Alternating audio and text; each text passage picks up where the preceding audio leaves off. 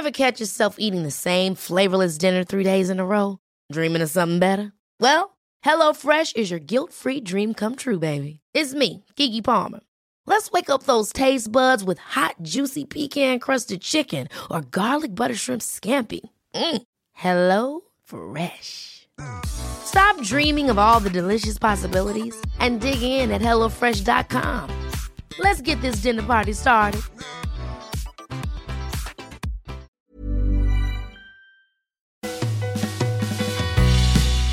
Said, mm, How far are you willing to go? If they fucking knew what I had to show. Oh, this day, it's all gonna happen. This day, I'm gonna make it, you'll see. Cause this day is mine. Oh, yes, it's mine.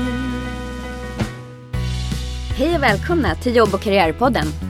En podd där mediebranschens absoluta toppresterare intervjuas om deras jobb och karriärresa. Sabina Andersdotter heter jag och jag driver Talent och Partner, ett av Stockholms största branschnischade medierekryteringsbolag. I dagens program träffar vi Ebba Kilman, VD på mediebyrån Visium. Hon berättar hur hon tog sig från den lilla landsorten via kibbutzliv i Israel till att börja studera på universitetet. Parallellt började hon jobba som servitris på Spybar och fick servera allt ifrån svenska kändisar till Backstreet Boys. Och hur hon så småningom fick stipendium, for till Madrid och kom tillbaka, tog examen och sen övertalade hon Peter Kusowski, VD på Starcom, att ta in henne på praktik som adept. Därifrån till reklambyrå och så småningom vidare till rollen som affärsområdeschef på Google. Att Ebbas livsmotto är att man måste ha minst 10% punk i livet förvånar mig inte efter dagens härliga möte. Häng på allesammans. Det här är ett kvickt, glatt och härligt avsnitt om en kvinnlig ledare som alltid trotsar gängse konventioner och kör sitt eget race. Ebba Kilman, välkommen hit. Tusen, tusen tack. Idag VD på Visium. Ja, stämmer. Ja, mediebyrå i Stockholm. Yes. Kan inte du för lyssnarnas skull bara inleda med lite, vem är du och var är du uppväxt? Var kommer du ifrån? Absolut. Eh, ska bara börja med att tillägga att Visium även finns i Göteborg. Ja, Stort och fint kontor där. precis. Ja, Bra icke där. att förglömma. Icke att Nej. förglömma.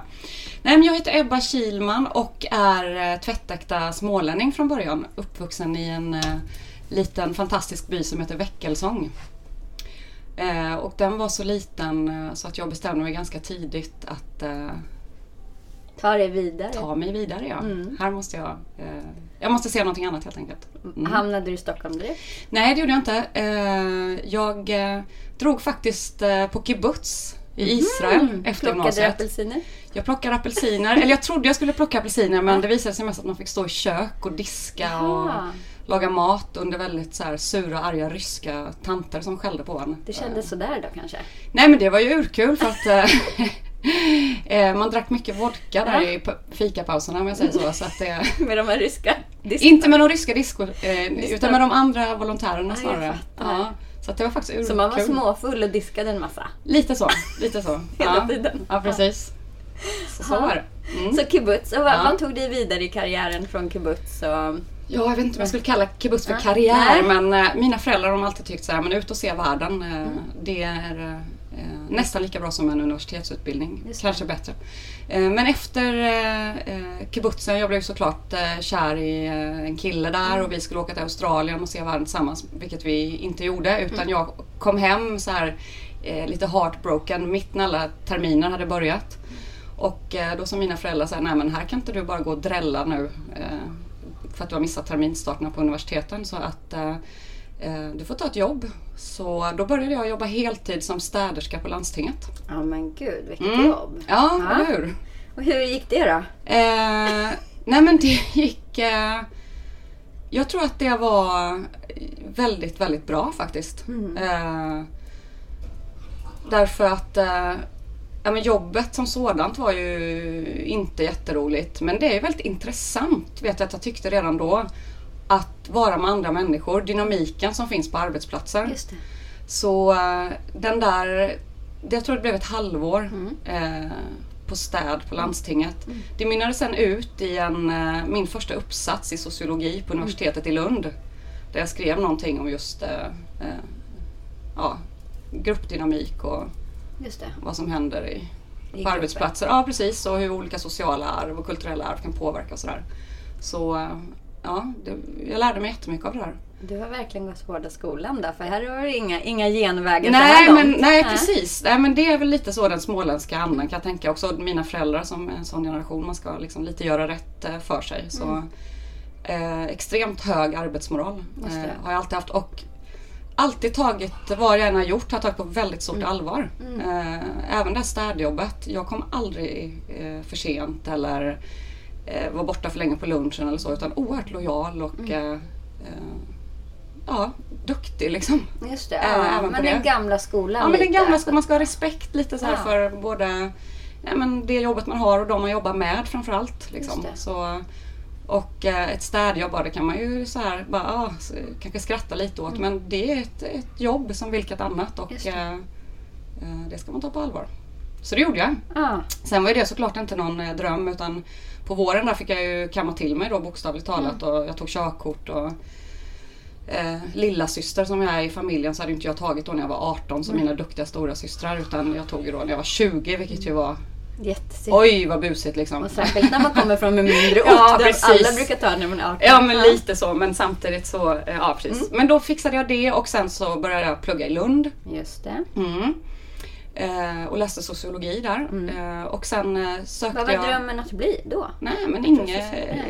Visste inte vad man Nej, Inte jättemycket. Jag var mer inne på beteendevetenskap faktiskt Mm. och psykolog. Just det. Eh, Men så kom jag inte in på psykologprogrammet för det Nej. var ju oerhört höga betyg så att jag tänkte börja läsa lite kurser då. Mm.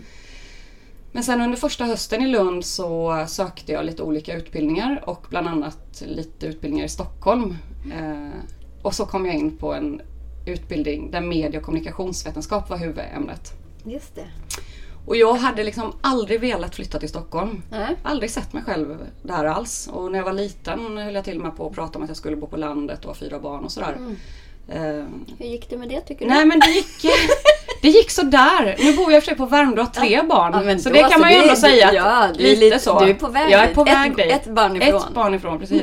Eh, men eh, ja, jag ville ju inte till storstad. Jag såg inte mig själv som en storstadsperson direkt. Men eh, tyckte den här utbildningen verkade så himla häftig. Och eh, resonerade som så att äh, man kan alltid flytta tillbaka. Eh, man kan alltid ångra sig. Och det är ett sånt här litet motto jag har med mig i livet eh, för att avdramatisera. Jag är en väldigt, väldigt orädd person. Och brukar alltid ställa mig frågan så här, vad är det värsta som kan hända? Just det, hellre satsa än att låta Ja, bli. verkligen. För det enda man egentligen inte kan ta tillbaka eller ångra, det är eh, döden. Just som det. jag ser det. Ja. Så att dramat, alltså det behöver inte vara så dramatiskt att byta jobb, att byta stad, att f- sälja en lägenhet, köpa ett hus. Mm. Du kan ju ångra dig. Eh, jag vet inte om det Vilket skönt motto att leva Ja, efter. precis. Och många är så prestigefulla i Ja. sina val att man ska stå fast. Att det är något fint i att stå fast vid det man har det. beslutat.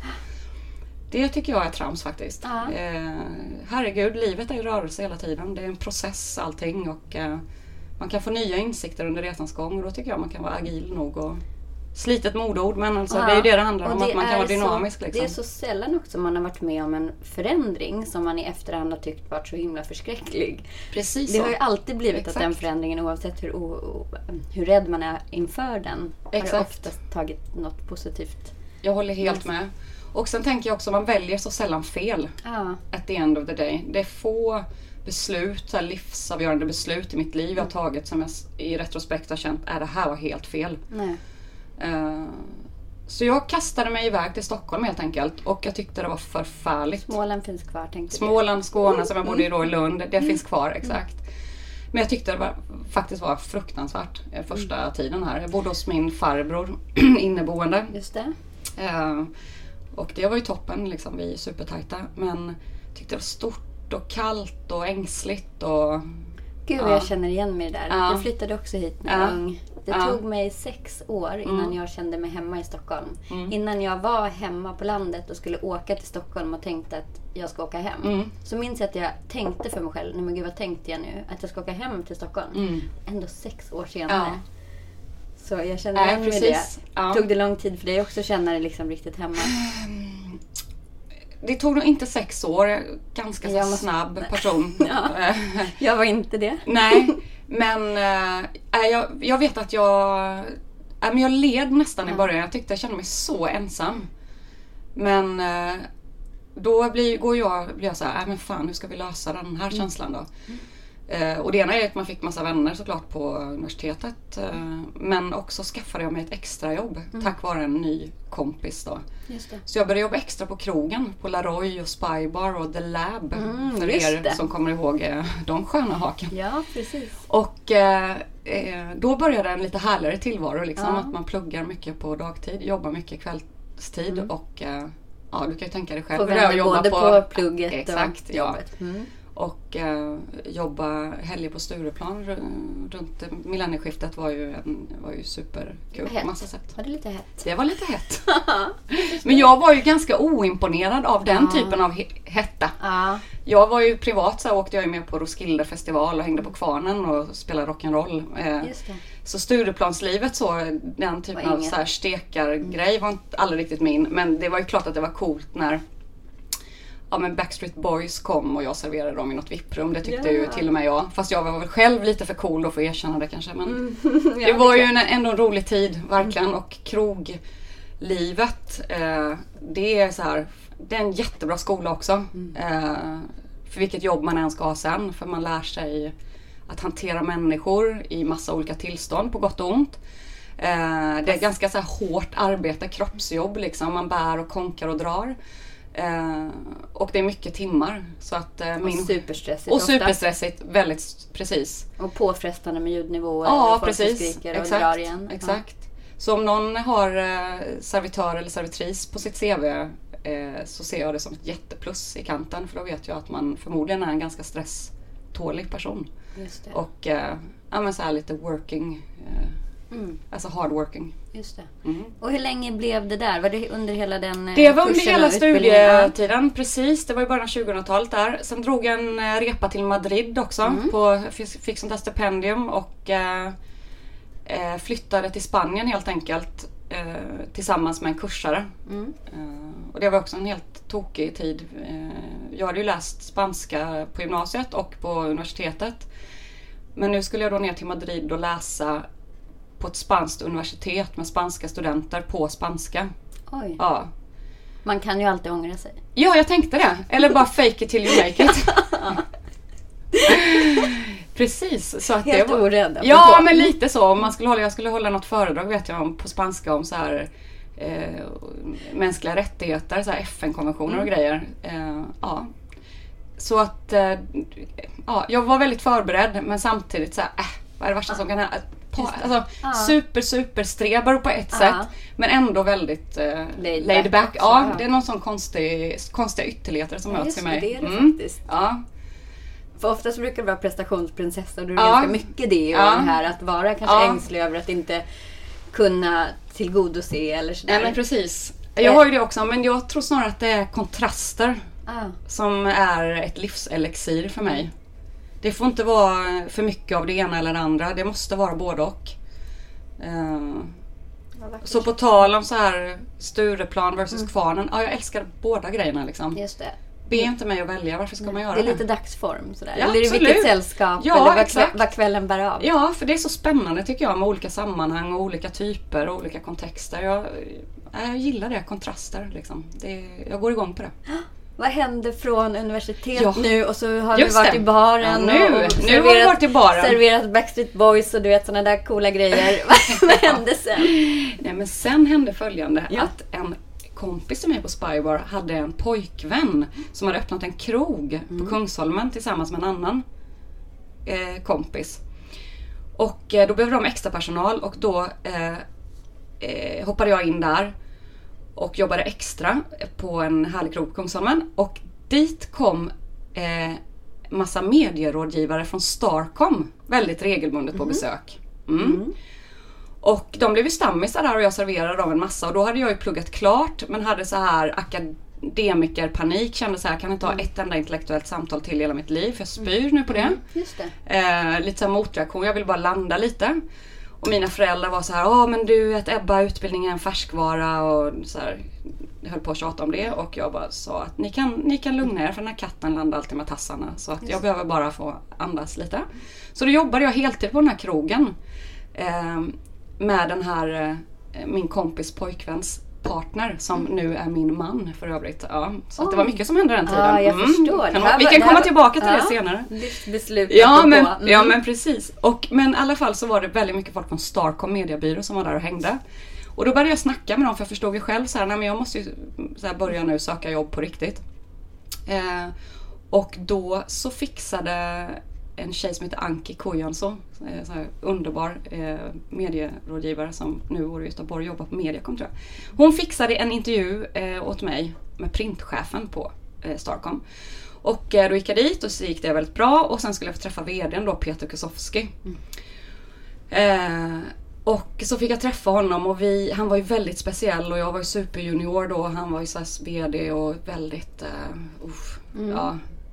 Men han gillade mig. Men det var ju den här tiden då det var lite skakigt på börsen och IT-bubblan och så. så att de hade liksom, 2008 där Nej, någonstans? 2003. 2003 var det, ja, okej, vi är där nu. Mm, vi är där. Mm. Eller 2002, ja 2003. Precis. Ehm, den första Mm. dotcom-boomen helt enkelt. Ehm, och det var lite skakigt och de skulle inte anställa. Men då sa jag till honom så här att "Ja, men jag vill jättegärna vara här. Mm. Så kan, vi inte, kan inte jag försöka ordna någon slags praktikplats? Jag kanske kan snacka med Arbetsförmedlingen så att de kan så subventionera unga Mm. Nej. personer som vill ut i arbetslivet och så. Och det tror jag han tyckte var en jävla fräck eh, inställning liksom så här att jag lite tjatade Du mig bara, till. du tar inte ett nej. Nej, men lite så bara fast Alltså om du inte vill anställa mig, då fixar jag det ändå. Så Ja, anställer jag exakt. mig själv. Ja, men lite så. precis. Ja. Ehm, Och coola Peter sa bara, ja det är hatten av, hon får väl göra det då. Ja, men precis. Knock yourself Ja. out. Det ska bli intressant att se vad för upplägg du kommer tillbaka med. Ja. Så då ringde jag till Arbetsförmedlingen och så. Och eh, nej, men de fnös ju lite åt mig och sa, nej men herregud, du har ju inte ens varit arbetslös. Och eh, du kommer nog få ett jobb snart och nej vi kommer inte hjälpa dig. Vilket ju säger en del om det svenska systemet tycker jag.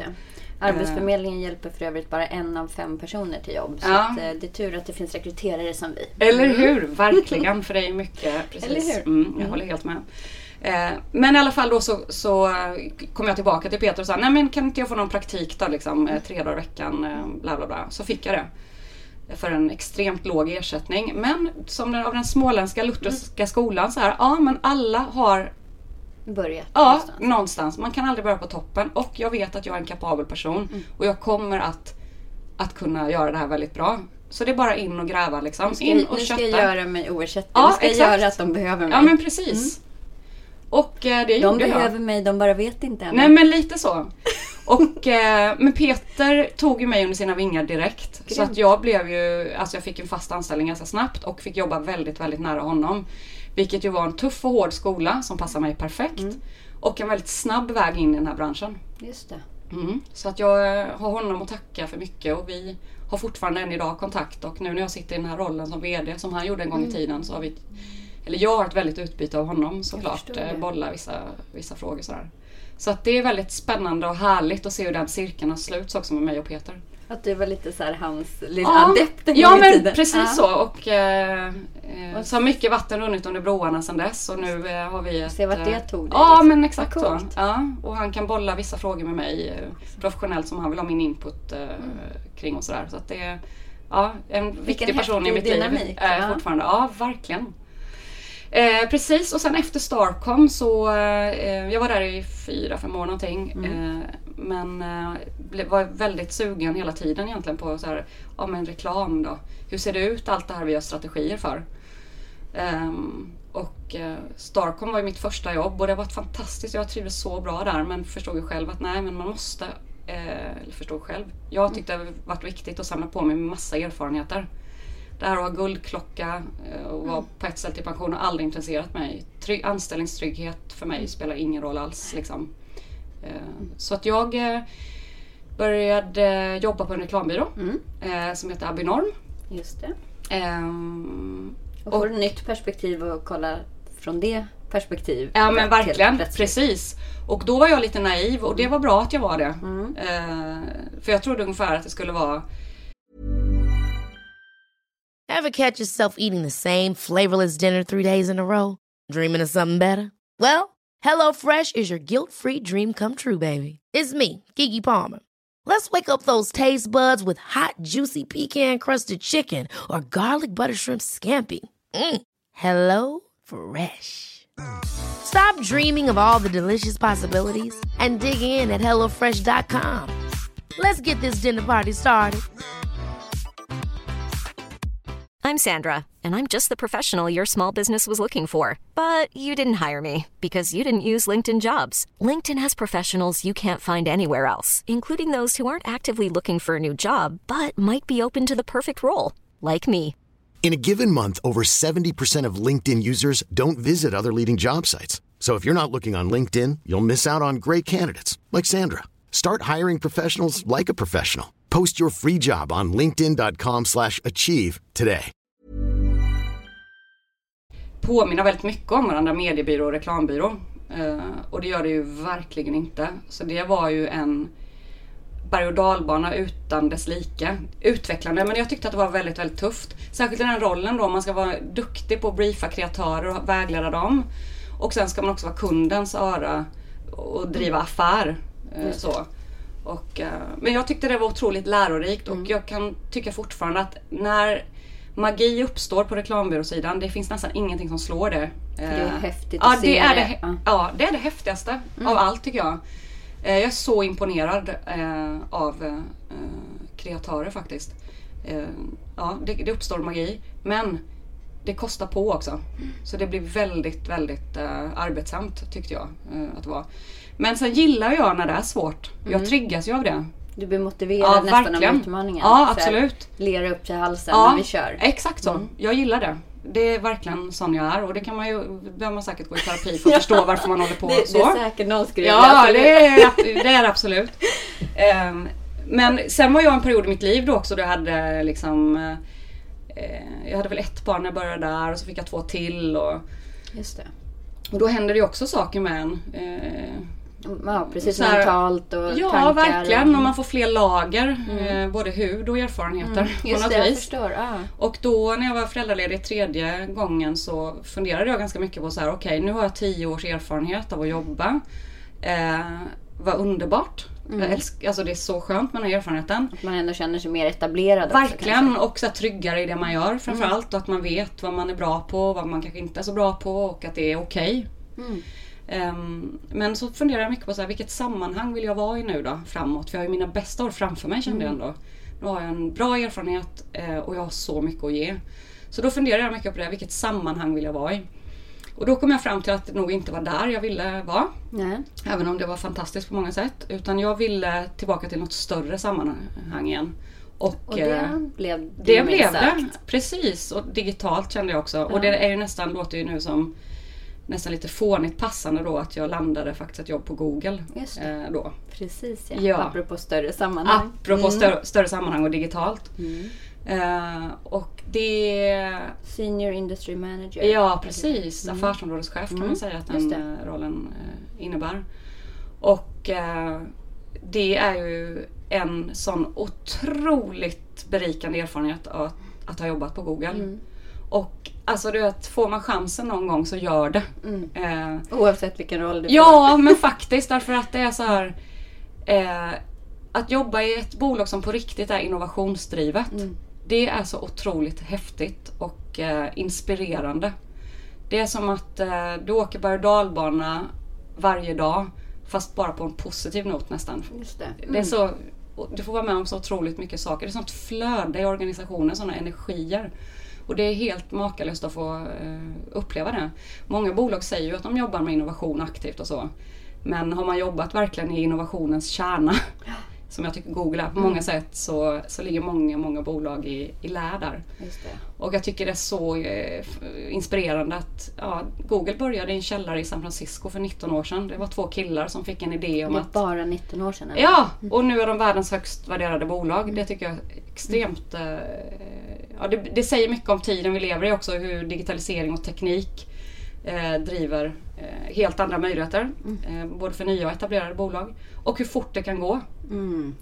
Och vi hinner Eh, inte ens med snart. Nej, exakt. Och det kommer ju aldrig gå saktare än vad det gör idag. Så vi får ju njuta av den här lilla härliga kaffestunden och prata Snart är det verkligen här. så att det, Ja. som, det som är vedertaget idag behöver inte ens stämma överens imorgon. Nej men precis så. Det Sanningar blir fort. gamla Ja. väldigt fort. Och jag tänker mina barn kommer väl jobba på bolag som inte ens har sett eh, dagens ljus än. Och det känns ju väldigt spännande tycker jag. Ja. Och I allt det här blir vi översvämmade av nya akronym och förkortningar och Ja, uttryck precis, och precis.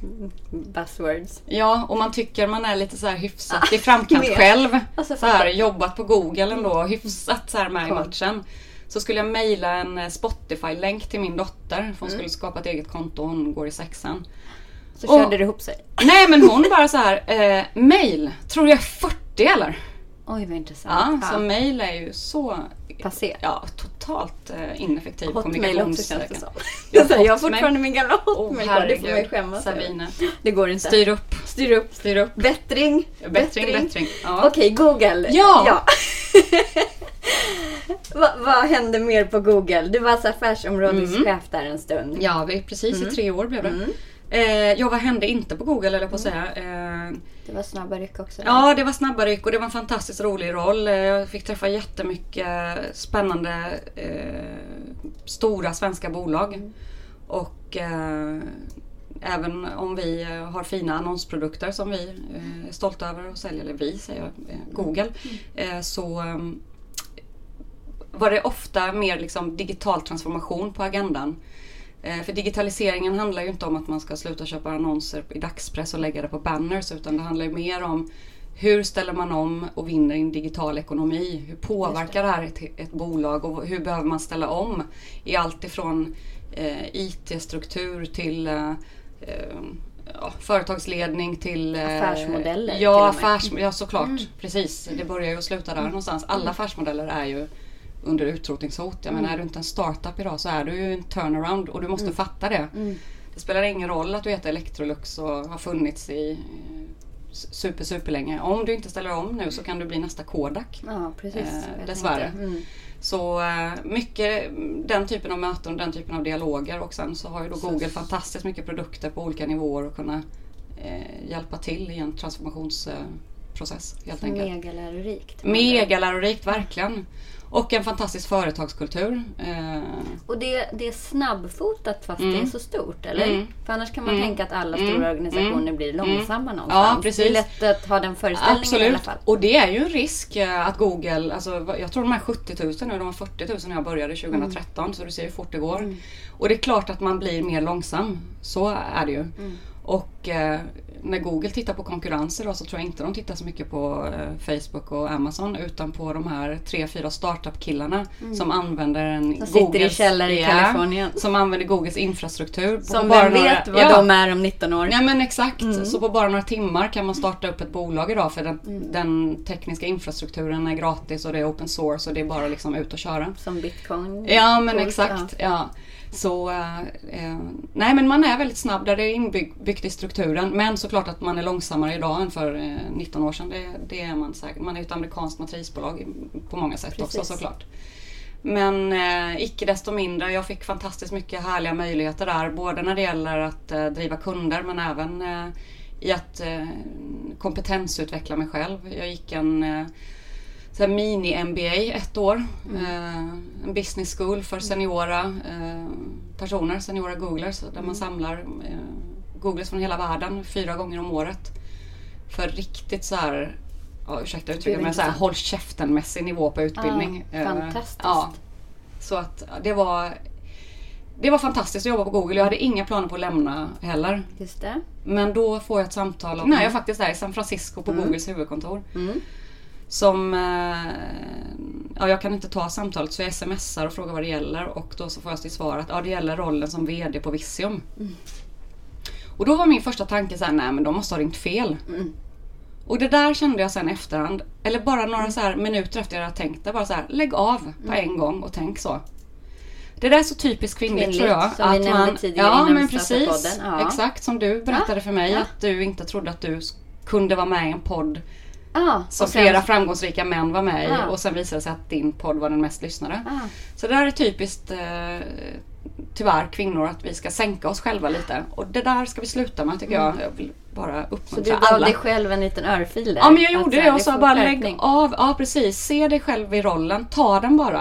Eh, det är ingen annan som tycker det är Du bara, konstigt. jag ska haffa den. Ja, det tänkte jag faktiskt. Det här ska jag ha. Så tänkte jag, ja, tävlingsmänniska också. Mm, Fruktansvärd tävlingsmänniska. Och sen så kände jag, jag hade jag känt också på Google och träffat byråer och sådär att eh, byråernas tid är nu.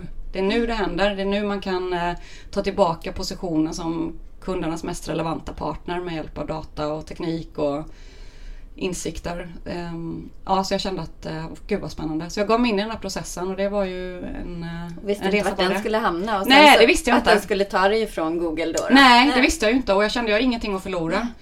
Och Man kan alltid ångra sig. Ja, man kan alltid ångra sig precis. Och bara för att jag ger mig in i den behöver jag inte ta det om jag skulle få det. Plus att jag... Men det är lite så egoboost om jag får den att tacka nej. Ja. som, jag brukar säga så här, jag är hellre bjuden till en fest och får tacka nej än Ja. inte bjuden alls. Ja men precis. Jag brukar säga så här, jag kör min egen bil Ja, helst. precis. Eh, jag vill inte sitta där bak och bara åka med Mm. utan eh, nej, men jag kör min egen bil och där är framrutan alltid större än backspegeln också. Så, Mm.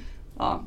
så nej men jag, det var superkul såklart att ge mig in i den här processen. Sen får man ju tänka, bestämma sig någonstans här, ja, men vill jag ha det här eller inte? Man kan ju inte slösa på folks tid. Och det kände jag att jag verkligen eh, eh, ville för utmaningen var för rolig för att tacka nej till. Sen att jag gick hela vägen, det var ju fantastiskt Ja. eh, kul.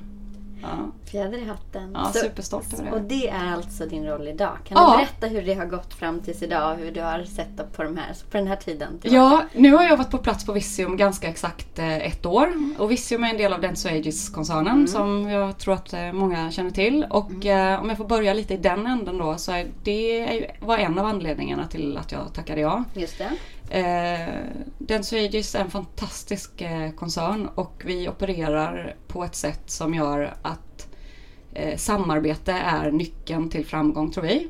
Så vi har en eh, One PNL Operating Model. Vilket innebär att vi finansiellt vi mäts på ett resultat. Alla bolagen. Ett Sverige-resultat. Så jag och Nike som är VD på Karat eller Henrik Lidroth som är VD på Prospect. Vi mäts på samma saker.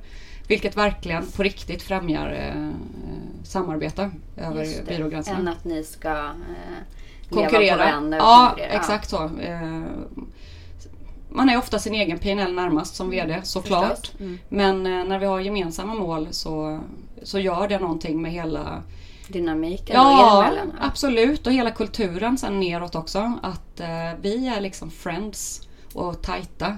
Och även om Nike är konkurrenter och har ett oerhört strikt så professionell gräns. Vi delar ju ingen information om kunder och sådär såklart. Men vi är otroligt tajta och eh, vi pratar i telefon flera kvällar i veckan därför att vi delar också mycket gemensamma utmaningar.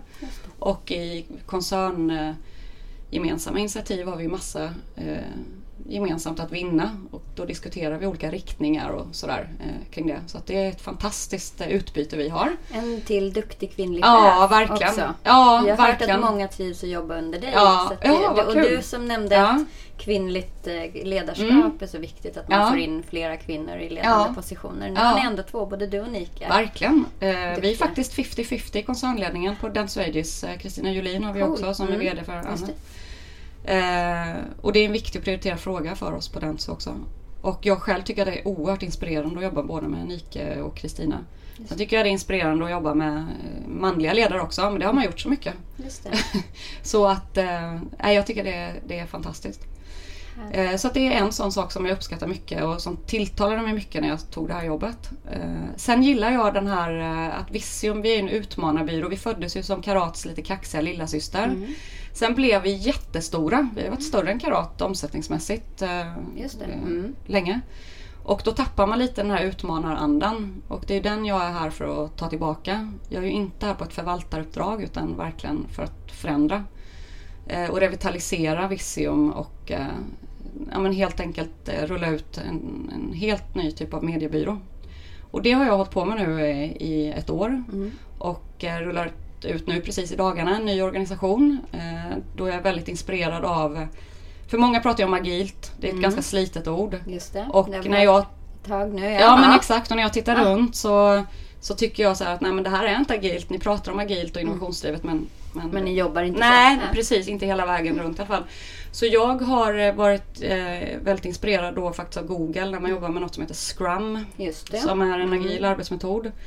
Eh, så att den, det är en sån process jag har, har satt nu med olika liksom, sprintar och eh, ja, jag skulle kunna prata om eh, Scrum i flera timmar. Och det Du ska, får komma tillbaka. Ja, jag får komma tillbaka och prata om agila flöden. Eh, och den största skillnaden med det då är eh, nej, men jag bygger en organisation dels runt eh, mina kunder, inte kring eh, våra funktioner på en mediebyrå som vi har. Fantastiskt. Ja, det är faktiskt fantastiskt. Det är så, det är så jäkla häftigt. Eh, Så du är glad över samtalet du fick om den här rollen? Ja, och väldigt ser glad. med, med Ja. god tillförsikt. Verkligen. Ja, absolut. The best is yet to come. Ja. Härligt. Nu kan man säga att första året har jag byggt eh, koden bakom eh, infrastrukturen. Och nu ska ni sen Ja, sätta exakt. Man är för snabb på lösning ofta som eh, ledare. Och jag själv har ju en jätteutmaning i det som har otroligt bråttom. Liksom. Men det är oerhört viktigt som ledare att identifiera problemet. Och jag lägga mycket tid på det, eller utmaningen. Eh, för då kommer lösningen ganska naturligt sen. Just det. Ofta går man så snabbt på hur och lösning och så glömmer man bort eh, vad det var man egentligen skulle lösa. Sådär. Säg som Einstein, om jag hade en timme på mig att lösa ett problem skulle jag ägna 55 minuter åt att definiera problemet och fem minuter på att lösa det. Intressant. Ja, visst. Det blir spännande att se hur dina kommande år på VCM kommer att se ut och Mm. vad som kommer att hända. Och när du eh, sätter fart med den här koden som du har byggt upp lite långsamt nu. Ja, håller med. Superspännande. Tusen tack Ebba för att du tog dig tid att vara med i den här podden. Det Mm. glädjer mig och tusen tack för en superspännande story. Tack själv Sabina, jättekul att ses.